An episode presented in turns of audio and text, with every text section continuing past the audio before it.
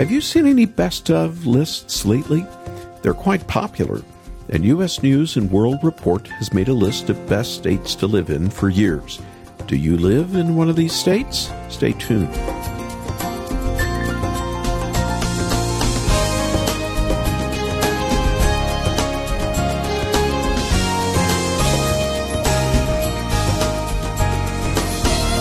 According to this latest report, the top five states to live in from top to bottom are Utah, Washington, Idaho, Nebraska, and Minnesota. In Canada, two popular provinces are Ontario and British Columbia. These states and provinces are ranked based on things like the economy, education, housing. You might be itching to move to some of those areas right now if you don't live there, but worth mentioning, none of the five states to live in are top states to retire in. Where is the best place to live? It's a good question. We may read countless articles, surveys, but we have to take time to consider where God wants us to be. Seek His will, and you'll find the right place to be. Welcome to Haven Today. I'm Charles Morris, sharing the great story that's all about Jesus, and here on this Tuesday, we're in a series this week called The Living Lord. There was sadness coupled with doubts when Jesus died on the cross and was buried. But if you remember nothing else I say today, remember this out of sadness comes gladness from the living Lord.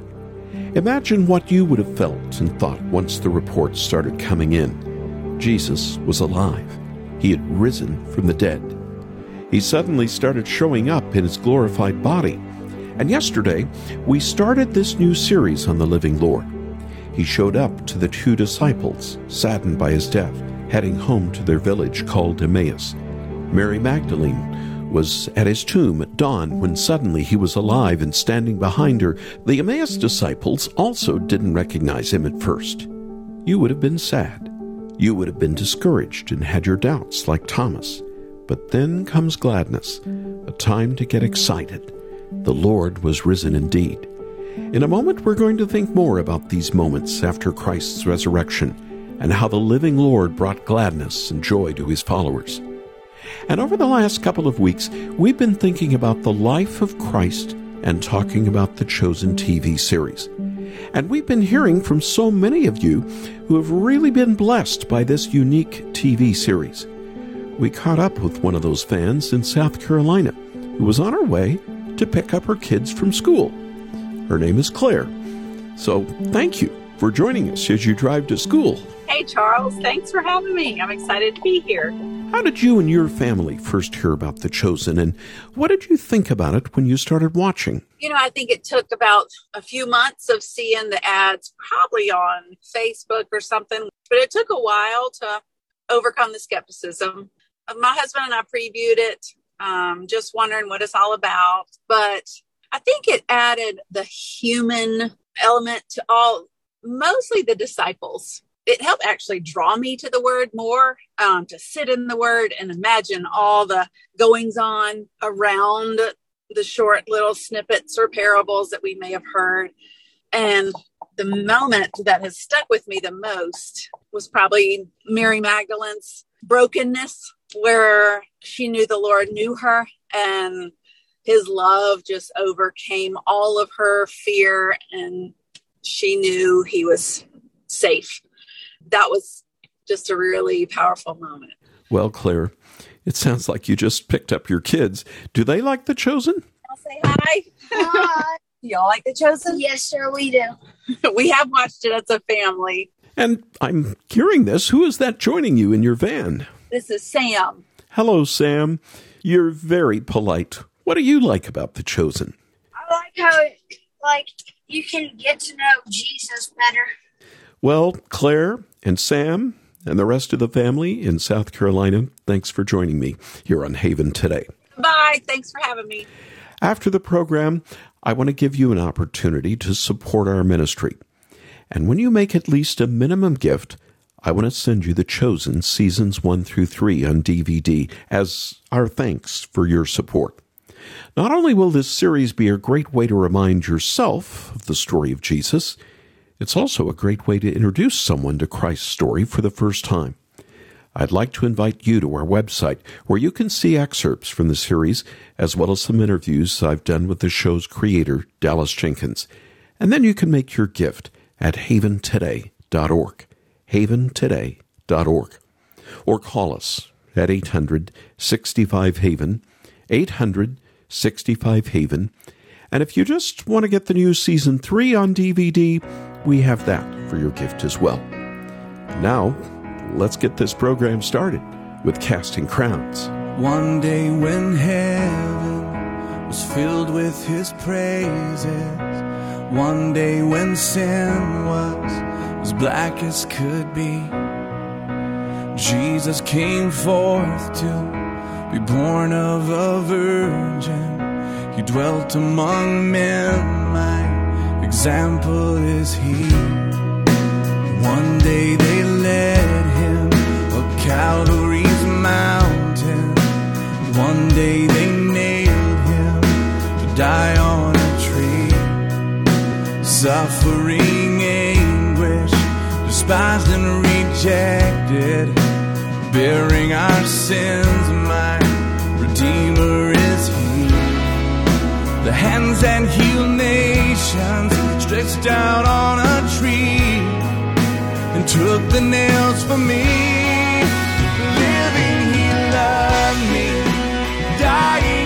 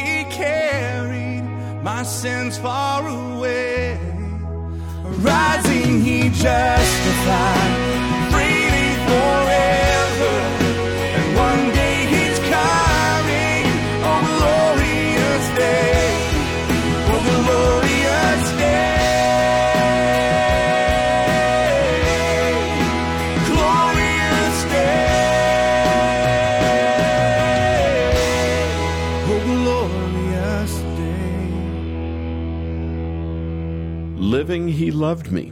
Glorious Day by Casting Crowns from their Hymns of Faith album here on a haven today that we're calling the Living Lord. The Lord Jesus had risen indeed. The stories were swirling, but many were wondering would Jesus appear again? And if so, where and to whom? Maybe I could get to see him myself. He seems to have remained on earth just long enough to fully convince his followers that he really did conquer death and that he really was alive. And then, if he really was alive, which he was, then every claim he ever made about himself and his mission on earth was confirmed. Listen to some of the scene from Luke 24 after he disappeared, after blessing the bread at that home at Emmaus. He disappears in one place, but not long after appears in the upper room.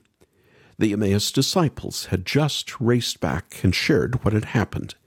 Jesus himself stood among them and said to them, Peace be with you. They were startled and frightened, thinking they saw a ghost.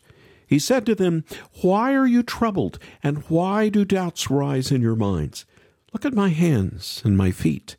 It is I myself. Touch me and see. A ghost does not have flesh and bones, as you see I have. And then when he had said this, he showed them his hands and feet. And while they still did not believe it because of joy and amazement, he asked them, Do you have anything here to eat? They gave him a piece of broiled fish, and he took it and he ate it in their presence. That's out of the end of Luke 24. Later, towards the end of John's Gospel, Jesus appeared to Peter, the leader of the twelve, who had denied even knowing Jesus as Jesus was being tried. Perhaps this time was too intimate to be preserved for the rest of us. Perhaps Peter could never bring himself to share what they talked about. Did they talk of his denial of his Lord? Did they talk of repentance and forgiveness? We don't know. According to 1 Corinthians 15:7, Jesus also appeared to his half-brother James, but we have no record of what was said. What was going on that night in the upper room? Emotions were running high among his disciples and the apostles. I've mentioned there was sadness, but then there was gladness. Let me put it two ways. First, they were fearful. We're provided in John 20 a second recounting of that first Easter night. It starts in verse 19. On the evening of that first day of the week, when the disciples were together, with the doors locked for fear of the Jewish leaders, Jesus came and stood among them and said, Peace be with you. After he said this, he showed them his hands and side. The disciples were overjoyed when they saw the Lord. Again, Jesus said, Peace be with you. As the Father has sent me, I am sending you. And with that, he breathed on them and said, Receive the Holy Spirit. If you forgive anyone's sins, their sins are forgiven. If you do not forgive them, they are not forgiven. Can you identify with someone who is so afraid that they lock their doors and close their blinds? Is there a person or a group that frightens you? Think about finding yourself in a mall or a school when shots break out. Someone is on the loose killing people. It's happening more and more. You try and hide. You try and get away. And certainly you are afraid. Not the same, though, as that night. But have you ever been in a situation where you felt vulnerable? You knew you were in danger. And if so, then you know something of the fear of the followers of Jesus after he was unjustly tried and killed. If the Jews killed Jesus, would they also kill you, his follower? Can't you imagine those disciples behind closed, locked doors huddling and speaking quietly, hushed tones, about the reports that they had heard from the day that Jesus was alive? Could it be true? Was he really alive? Are these reports reliable? Those disciples were filled with conflicting emotions fear, but also hope. But fear was still paramount. The disciples listened to every step on the stairs outside, for every knock on the door. Could it be that the Sanhedrin would come to arrest and kill them too? We're told the doors were shut for fear of the Jews, but sadness and fear would lead to gladness and joy. So, first they were fearful, but second, they gained joy. There they were that night, with only candles for light, and Jesus was there, standing in the midst of them. They hadn't heard him come up the stairs. He didn't knock on the door. The door was still locked, and yet he was there. He was with them. And the first thing he said was shalom. But the standard Jewish greeting didn't end their fear with immediate peace and joy. At first, the disciples' terror grew deeper. Luke 24 tells us they were startled and frightened, thinking they saw a ghost. The earlier reports of Jesus' appearances had perhaps been explained as mere visions, maybe hallucinations, or even seeing a ghost. But the risen Lord was not a phantom. He was for real, and now he was alive again in their presence. Luke stresses the fact that Jesus appeared in bodily form. Jesus attempts to forever dispel their first and false impressions. He appealed to their senses to prove that he possessed not an immaterial or spiritual or celestial body, but that he was still in his flesh and blood body that had been crucified and killed the Friday before.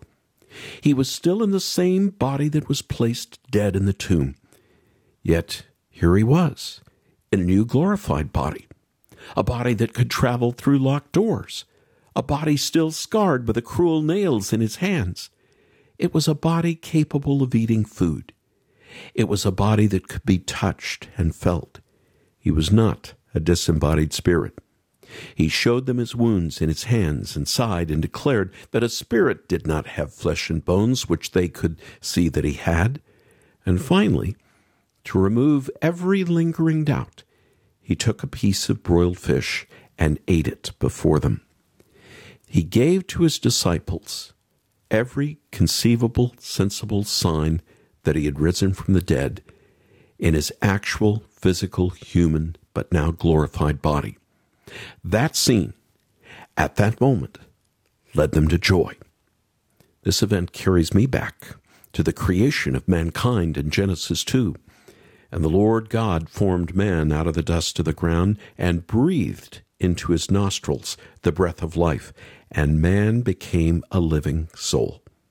This is also what Ezekiel saw in the valley of dead, dry bones when he heard God say to the wind, Come from the four winds, O breath, breathe on these slain that they may live.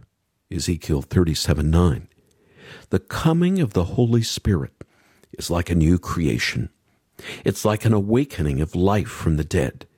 When the Holy Spirit comes to every born again Christian, we are recreated, reawakened, and empowered by joyful lives to live and serve our risen Lord. Those disciples were not left to live forever in fear in an upper room. They were changed, transformed. They became joyful followers, sent out into the world that desperately needed what they had experienced. Their days of sorrow were over with tidings of joy to be spread throughout the world to all people. That's what happened then, and that's what happens today. Jesus said God had sent him forth, and Jesus now sends us out. He would return to the Father in heaven. But Christians who follow will carry his message to the world through the power of the Spirit. And today, this is what we are called to do in the church. Without the Spirit of Christ alive in us, we have no message, no power, and certainly no joy. Without Christ, we have no one to turn to to enlighten our minds, to strengthen our arms, and to encourage our hearts. Now, today, we can go with power out into the world to tell the world of the joy of forgiven sin.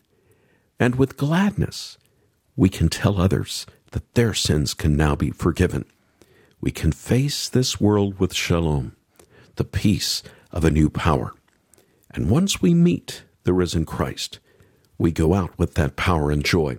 No more need for fear or dejection. Our sadness turns to gladness, joy, and we go in joy to a world that needs to hear that Christ is alive and death is conquered for all who put their trust, their lives in Him. You called me from the grave by name. You called me out of all my shame. I see the old is passed away. Oh.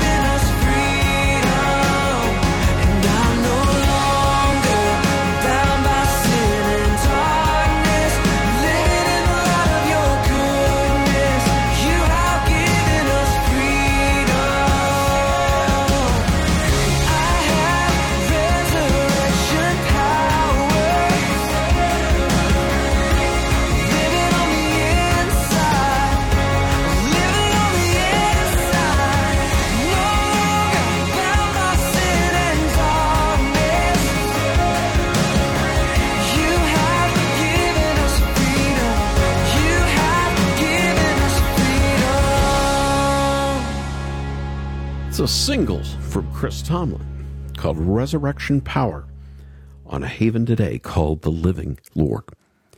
You know, when I was talking with Dallas Jenkins about his TV show called The Chosen, I heard him directly tell me that he and his team are committed to telling the biblical story of Jesus from their evangelical Christian perspective.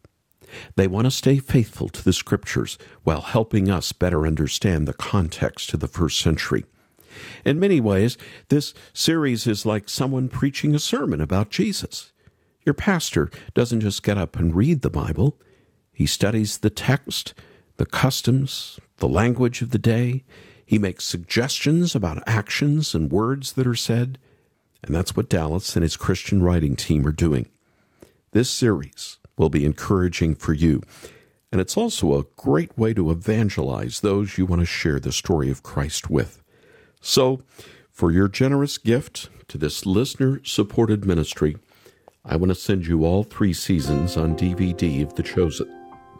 You can go visit our website right now, watch some excerpts from The Chosen, take a look at the video interview that I did with Dallas, but make your gift at haventoday.org. Haventoday.org. Or you can call us at 800 65 Haven, 800 65 Haven. And if you just want to get the new season three on DVD, you can ask for that. And we have that for your gift as well. And as we have to go now, if this biblically based evangelical program ministers to you, would you join us and become a Haven partner? And that's someone who agrees to pray regularly and give automatically monthly to help us keep sharing good news with others where you live, but also well beyond, all over the world. Ask about becoming a Haven partner when you call us or read about it when you go online to our website. I'm Charles Morris. Thank you so much for joining me. Won't you come back again tomorrow when again together we'll share this great story? It's all about Jesus here on Haven today.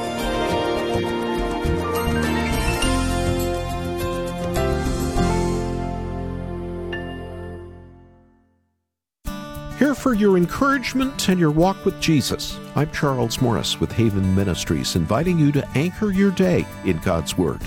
Luke 5 4 tells the story of how Jesus asked Simon, who we call Peter, to put out his nets into deeper water and catch some fish.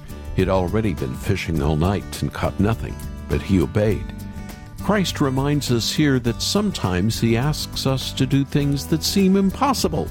illogical. It doesn't make sense. Like Peter, we've already tried and failed on our own. But when we invite Jesus into our lives and follow him, we can experience his power and grace in ways we never thought possible. So we turn to him and trust in him, even when it doesn't make sense. He's the one who can fill our nets with his everlasting grace. Spend more time with Jesus. Visit getanchored.com.